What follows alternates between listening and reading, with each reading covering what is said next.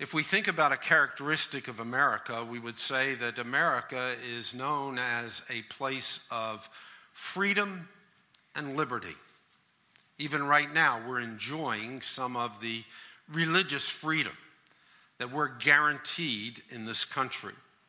And when we go back to its origin, as penned by Thomas Jefferson in the Declaration of Independence, re- read and then signed on July 4th in 1776, he stated, We hold these truths to be self evident that all men are created equal, that they are endowed by their Creator with certain unalienable rights, and that among these are life, liberty, and the pursuit of happiness.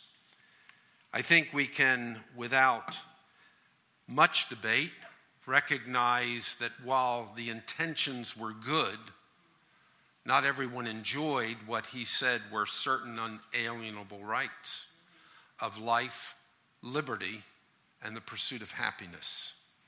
Our 16th president, Abraham Lincoln, at the time of the Civil War, had an emancipation proclamation that was declared where he said that on the first day of January, in the year of our Lord 1863, all persons held as slaves within any state or designated part of a state shall be then henceforward and forever free.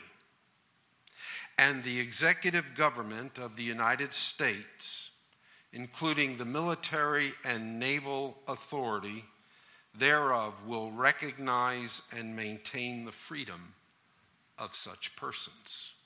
Another great intention. And yet, the reality is, we are still fighting over equality we're still fighting over civil liberties and what's enjoyed or not enjoyed by individuals within our society.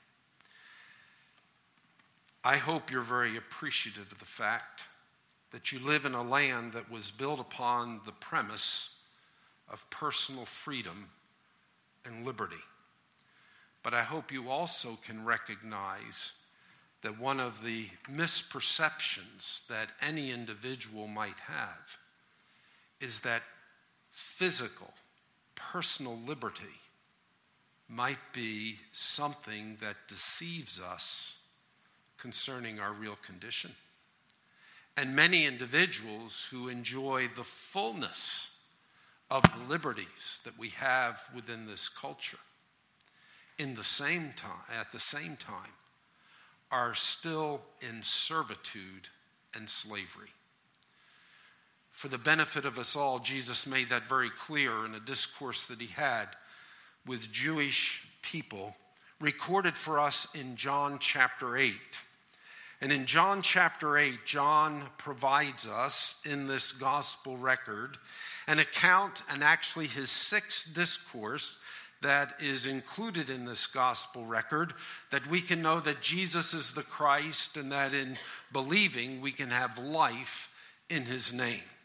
And what we find is that there is an increased hostility that is happening within the nation against Jesus Christ our Lord. And here in this section, some of it comes to a head.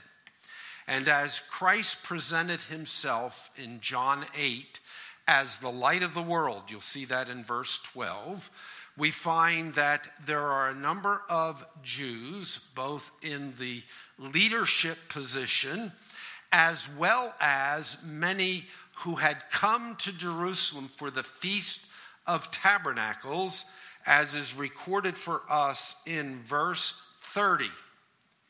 And he, uh, and as he spoke these things, many became to believe in him. And so, starting in verse 31, Jesus therefore was saying, To whom? Those Jews who had believed in him. If you abide in my word, then you are truly disciples of mine. And you shall know the truth, and the truth shall make you free. They, that is, those Jews who had believed in him, answered him We are Abraham's offspring and have never been enslaved to anyone. How is it that you say, You shall become free? Jesus answered them, Truly, truly, I say to you, everyone who commits sin is a slave of sin. And the slave does not remain in the house forever. The Son does remain forever. If therefore the Son shall make you free, you shall be free indeed. Now, what we found in our previous study is the fact that John records for us that a number of Jewish individuals put their faith in Christ in a spurious way, typically for temporal benefits that they were seeking for themselves. You have the record of the multitude that followed him all over after the feeding of the 5,000. And he said to them, You are believing in me not because you have spiritual desires, but because you ate the bread and were fed. Hunger for the bread that uh, exists for eternal life rather than for the bread that perishes. And what we find recorded for us in John chapter 6 is as Christ spoke to him, them about himself being the bread of heaven, is that many of his disciples that is, individuals who had this spurious faith in him walked with him no more. And so, in the same way, we find individuals, because of the gracious way in which he spoke, because of the emotional response that individuals had to him, recognizing that never did anyone speak like this before, responded and thought of him as the promised Messiah but when he did not meet their preconceived ideas as to what the Messiah would be like, they walked with him no more.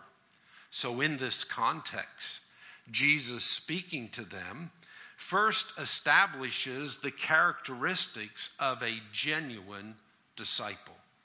When he says, If you remain or abide in my word, you shall be truly my disciples. He is not saying, if you continue in his word, this is how you become one of his disciples. Instead, he is saying, out of the vast majority of individuals who say they follow me, I am a disciple of Jesus Christ. I am a believer in Jesus Christ. Or to put it in our vernacular here, to say, I am a Christian, I am trusting Christ. How do we know that it's genuine? The reality is, those who remain, those who abide, those who continue in God's word manifest the fact that they are a genuine disciple of Jesus Christ. And the benefit that comes from that reality for them is that they will know the truth.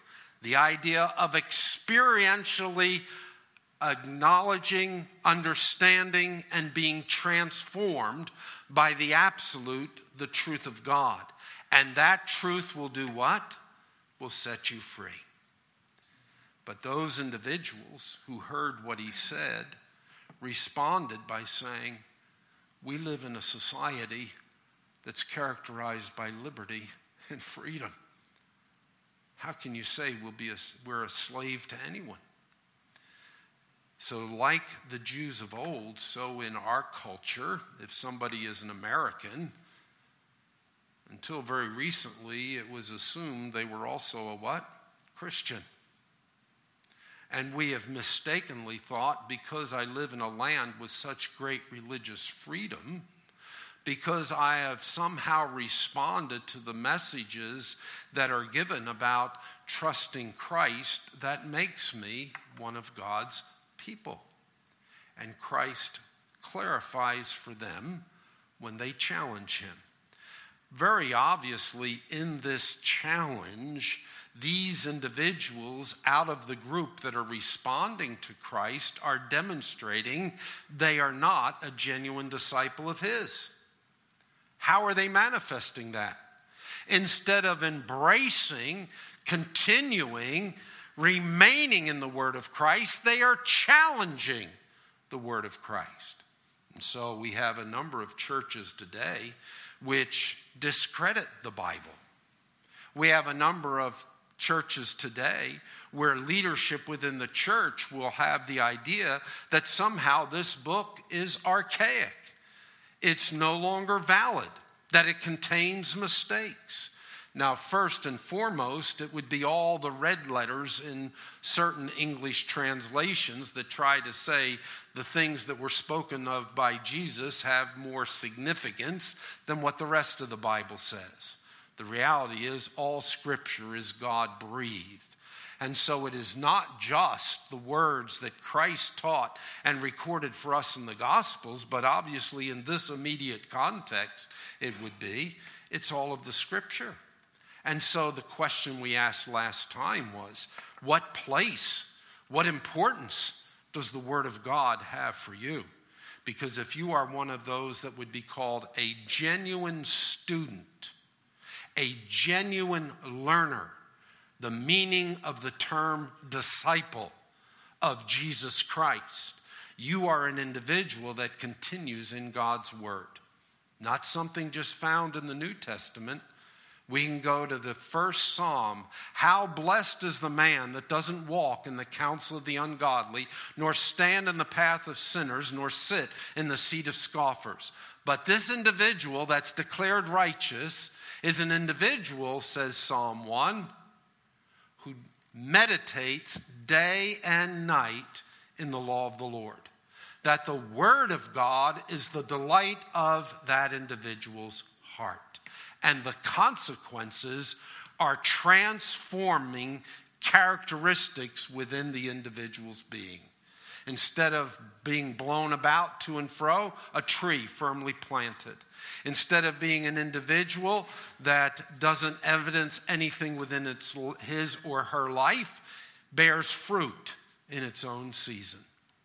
And so the reality is remaining in God's word. And the thought could be because I'm religious, because I profess faith in Christ, because I say I'm a Christian, because I'm moral, because I'm ethical, because I live in America, whatever it is, I can be deceived just as readily as was true of these Jewish individuals. And so Jesus answered them, verse 34. Truly, truly. Now we find Christ often utilize this term, this phrase, truly, truly. Literally in the Greek, it's amen, amen. Translated as truly, truly. Because you need to remember the word amen is not the period you put on at the end of a prayer. The word amen means so be it. This is how it is. You can count on it. It's firm, it's sure. It's the kind of prayer that I'm praying that I know Jesus would pray because he said, Whatever you ask in my name, I'll do it for you. Amen. Right? So he says, Truly, truly, Amen, Amen. And the significance is pay attention, listen carefully. As I'm telling you something of significant importance. Truly, truly, I say to you, Everyone who commits sin is a slave of sin.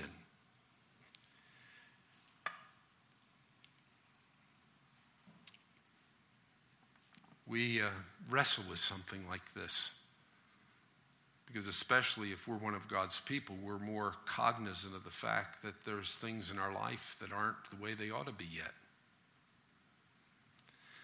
The term that is translated commit sin is a present tense verb, which actually would have everyone who is continuing to commit sin.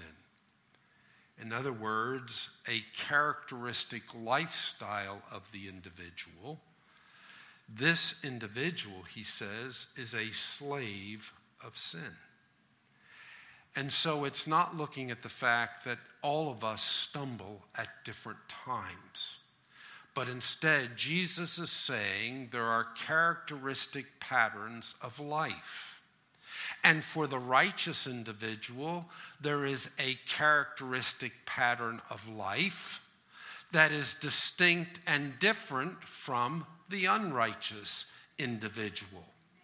And what we find is, for example, if I go back to Psalm 1, there is a way of the wicked and there is a way of the righteous.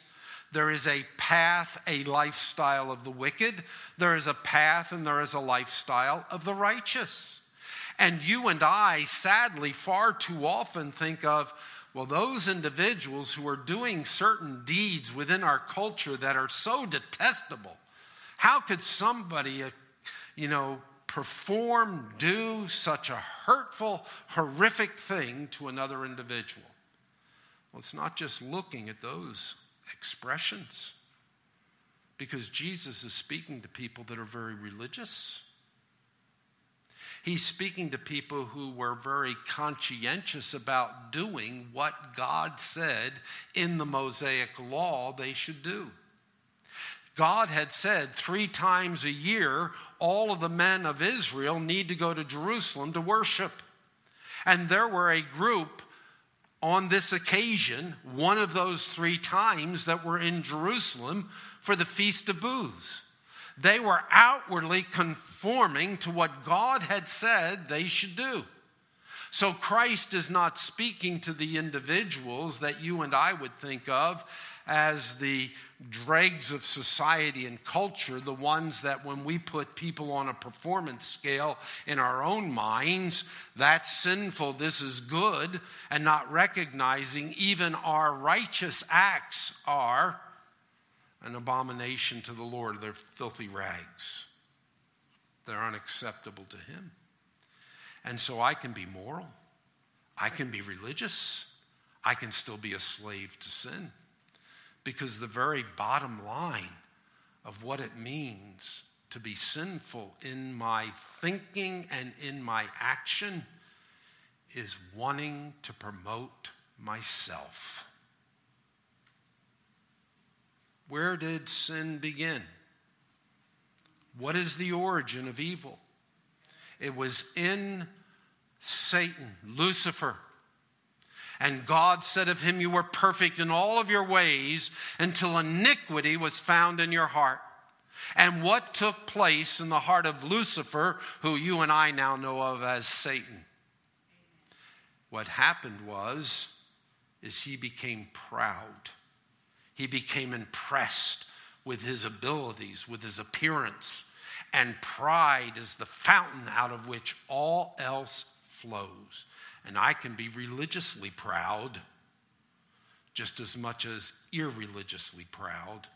I can be living for and seeking to promote myself in any sphere of life and wanting the praise and acclamations of men rather than what comes from God. The one who is committing sin has a lifestyle of sin is a slave to sin. And so he says. The slave doesn't remain in the house forever. Now, if I put it into this context, the idea is the religious leaders in Judaism who could say in their own experience, we've never been a slave to anyone because of the autonomy that they enjoyed even under Roman rule. Or these individuals who had the freedom to leave their little villages and travel to Jerusalem. They could say, We've never been a slave to anyone.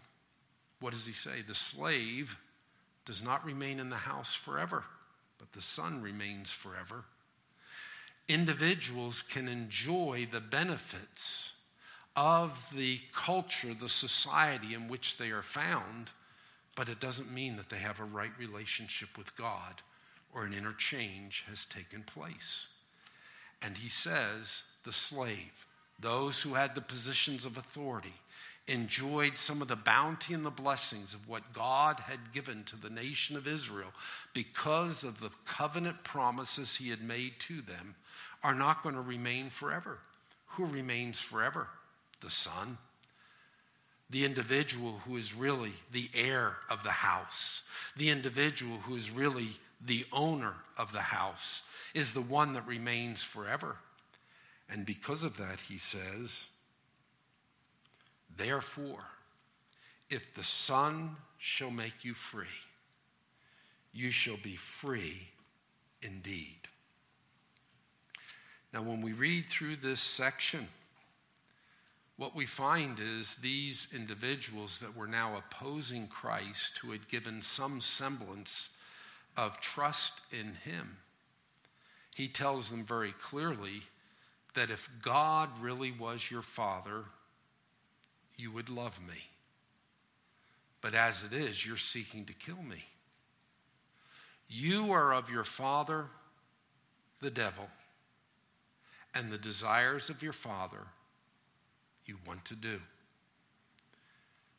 I need to understand there's only two categories of people in the world. I am either a child of God or I'm a child of the devil. I either have a relationship with God through Jesus Christ, or I am still controlled by, dominated by Satan himself and sin. There's no other alternative. And the point is if you are dominated by, if you are controlled by sin, if you are a slave to sin, you cannot liberate yourself. Isn't that right? That's why he says, therefore, if the Son will set you free. You need the work of God to take place in your life.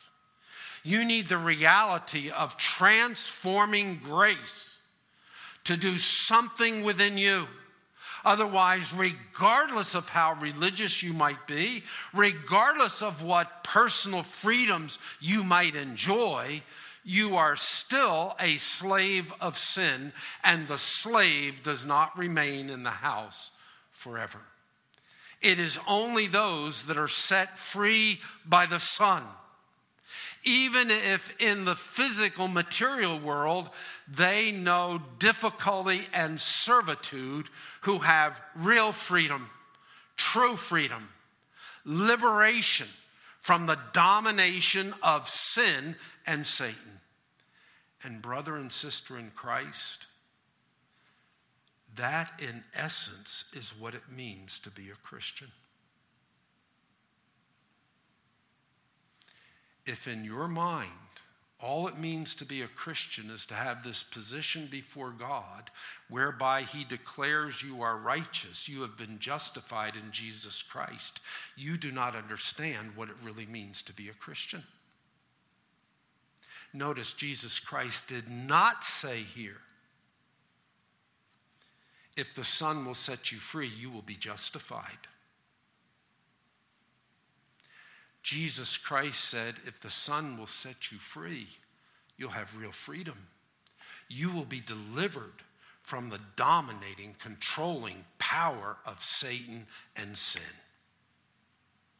And what I need to understand is, regardless of what I might profess, I am either a child of God, having been liberated by Jesus Christ, or I am still a child of Satan, and the desires of my Father I want to do.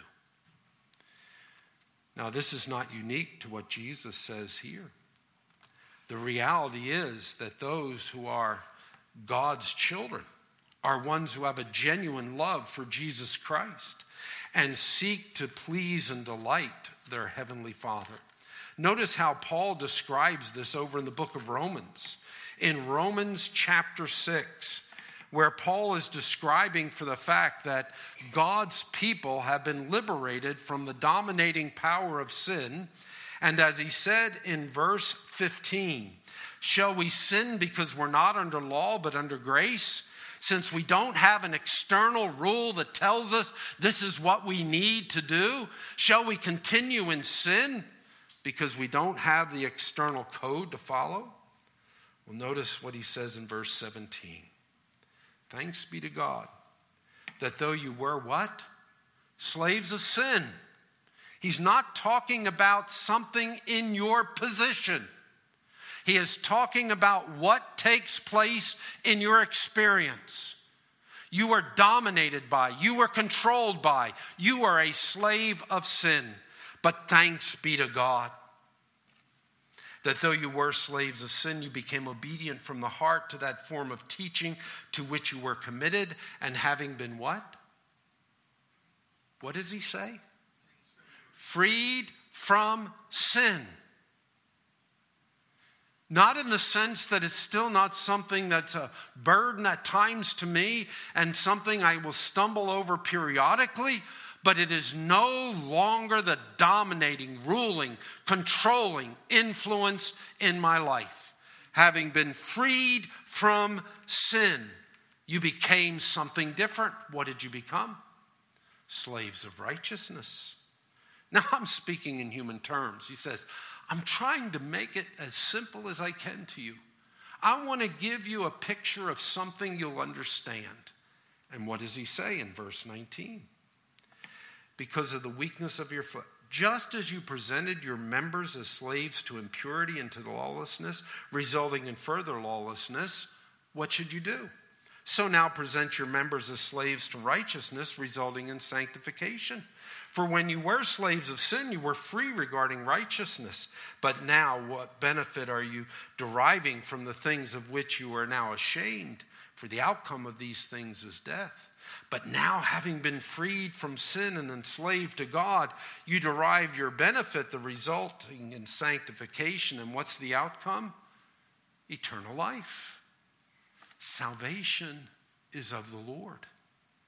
And God is the one that justifies, and everyone that God justifies, He also does a work within and sets them free from the dominating, controlling power of sin and liberates them as servants of righteousness. And you know why that's so? Because of a verse that we so often don't understand because we've used it in the Romans Road as if it's part of a gospel presentation. Notice what he says in verse 23. Why is it that every child of God will be a servant of righteousness? Because the wages of sin is death, but the free gift of God is eternal life in Christ Jesus the Lord. So, what is it he's saying? If the Son has set you free, you have genuine freedom. God has changed your orientation in life. God has changed the basic constitution of your being. If you are a child of God based on the new covenant of what God has done, He's the one that says, I'll take out of you that heart of stone and I'll put within you a heart of flesh. I'll write my law upon your heart, and you will be my people, and I will be your God. The reality of the new covenant is God has liberated us that we can walk with Him in righteousness to the praise of his glory. There's one sense in which we can say real freedom is not free to just do whatever you want. But then I have to say, but yes, real freedom is to be able to do what you really want.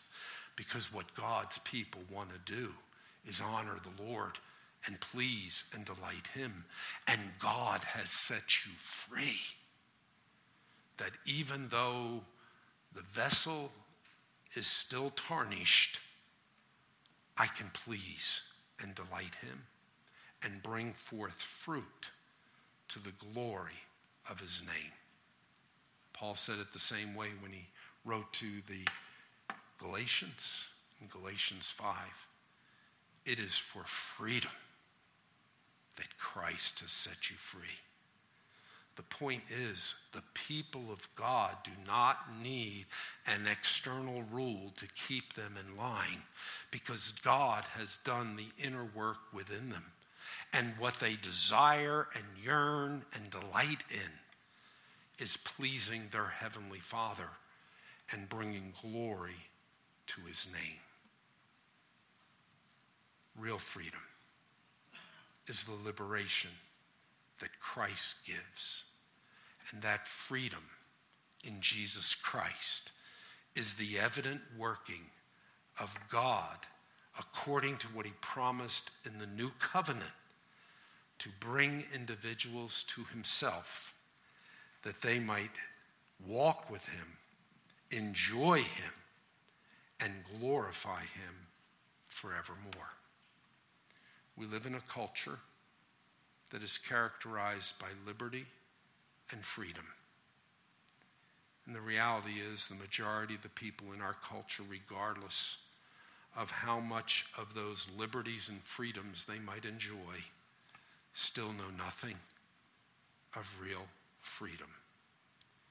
And even in the American church, even within Bible believing churches, there are still many individuals who are bound in their sin, even though they've given a public declaration of faith in Christ. What's really needed is the work of Christ to set one free. And those that he liberates, those that he frees from the dominating, ruling, controlling power of sin are the individuals who enjoy real freedom and find the delight in being able to walk with God, to enjoy Him, and to bring glory to His name.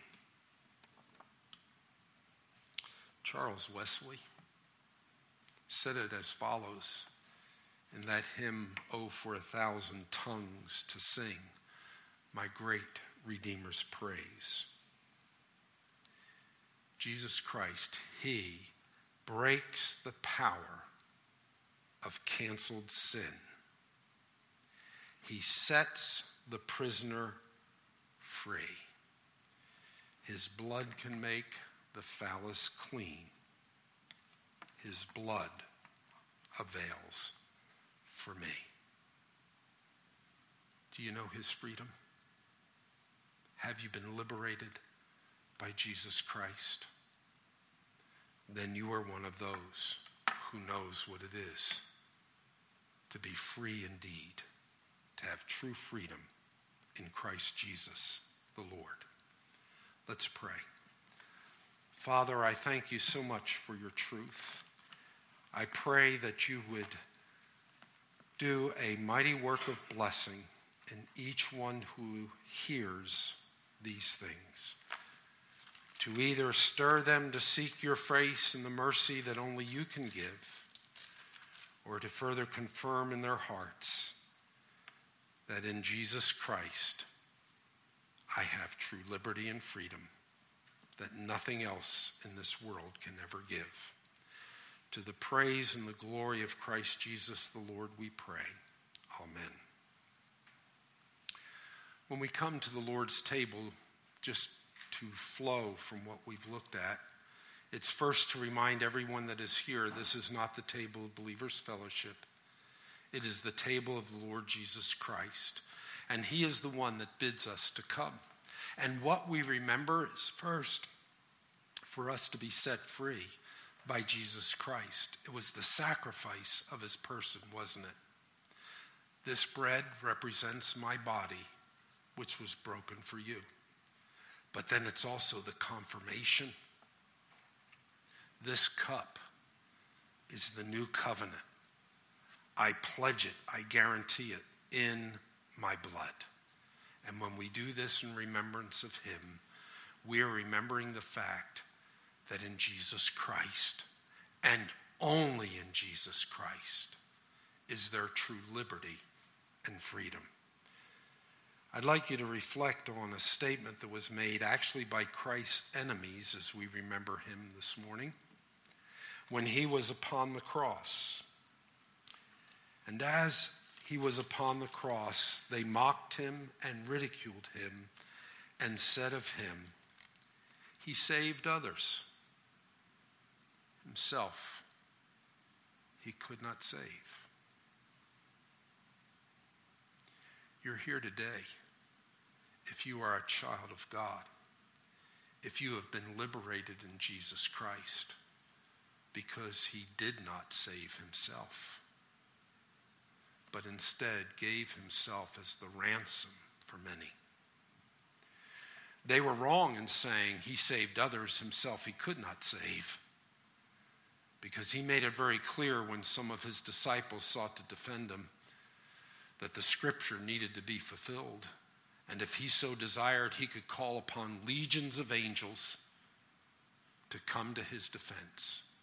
When he was in the Garden of Gethsemane and the military individuals thought they were in charge, guess who was down on their faces before Jesus Christ?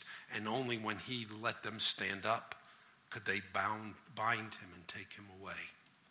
He saved others because he would not save himself. And if you have been liberated in Jesus Christ, it's because through his precious blood and all sufficient sacrifice, he has accomplished for you what you could not accomplish for yourself. Let's pray. Father, we thank you for such a wonderful Savior who knew no sin but became sin for us, that we might be made the righteousness of God in him. And we thank you, Father that while sin dominated, controlled, and had its uh, control over us, in Jesus Christ, you have set us free as your children to walk with you and please you, not only now, but forevermore. And we give all praise and honor and glory to our wonderful Savior, in whose name we pray. Amen.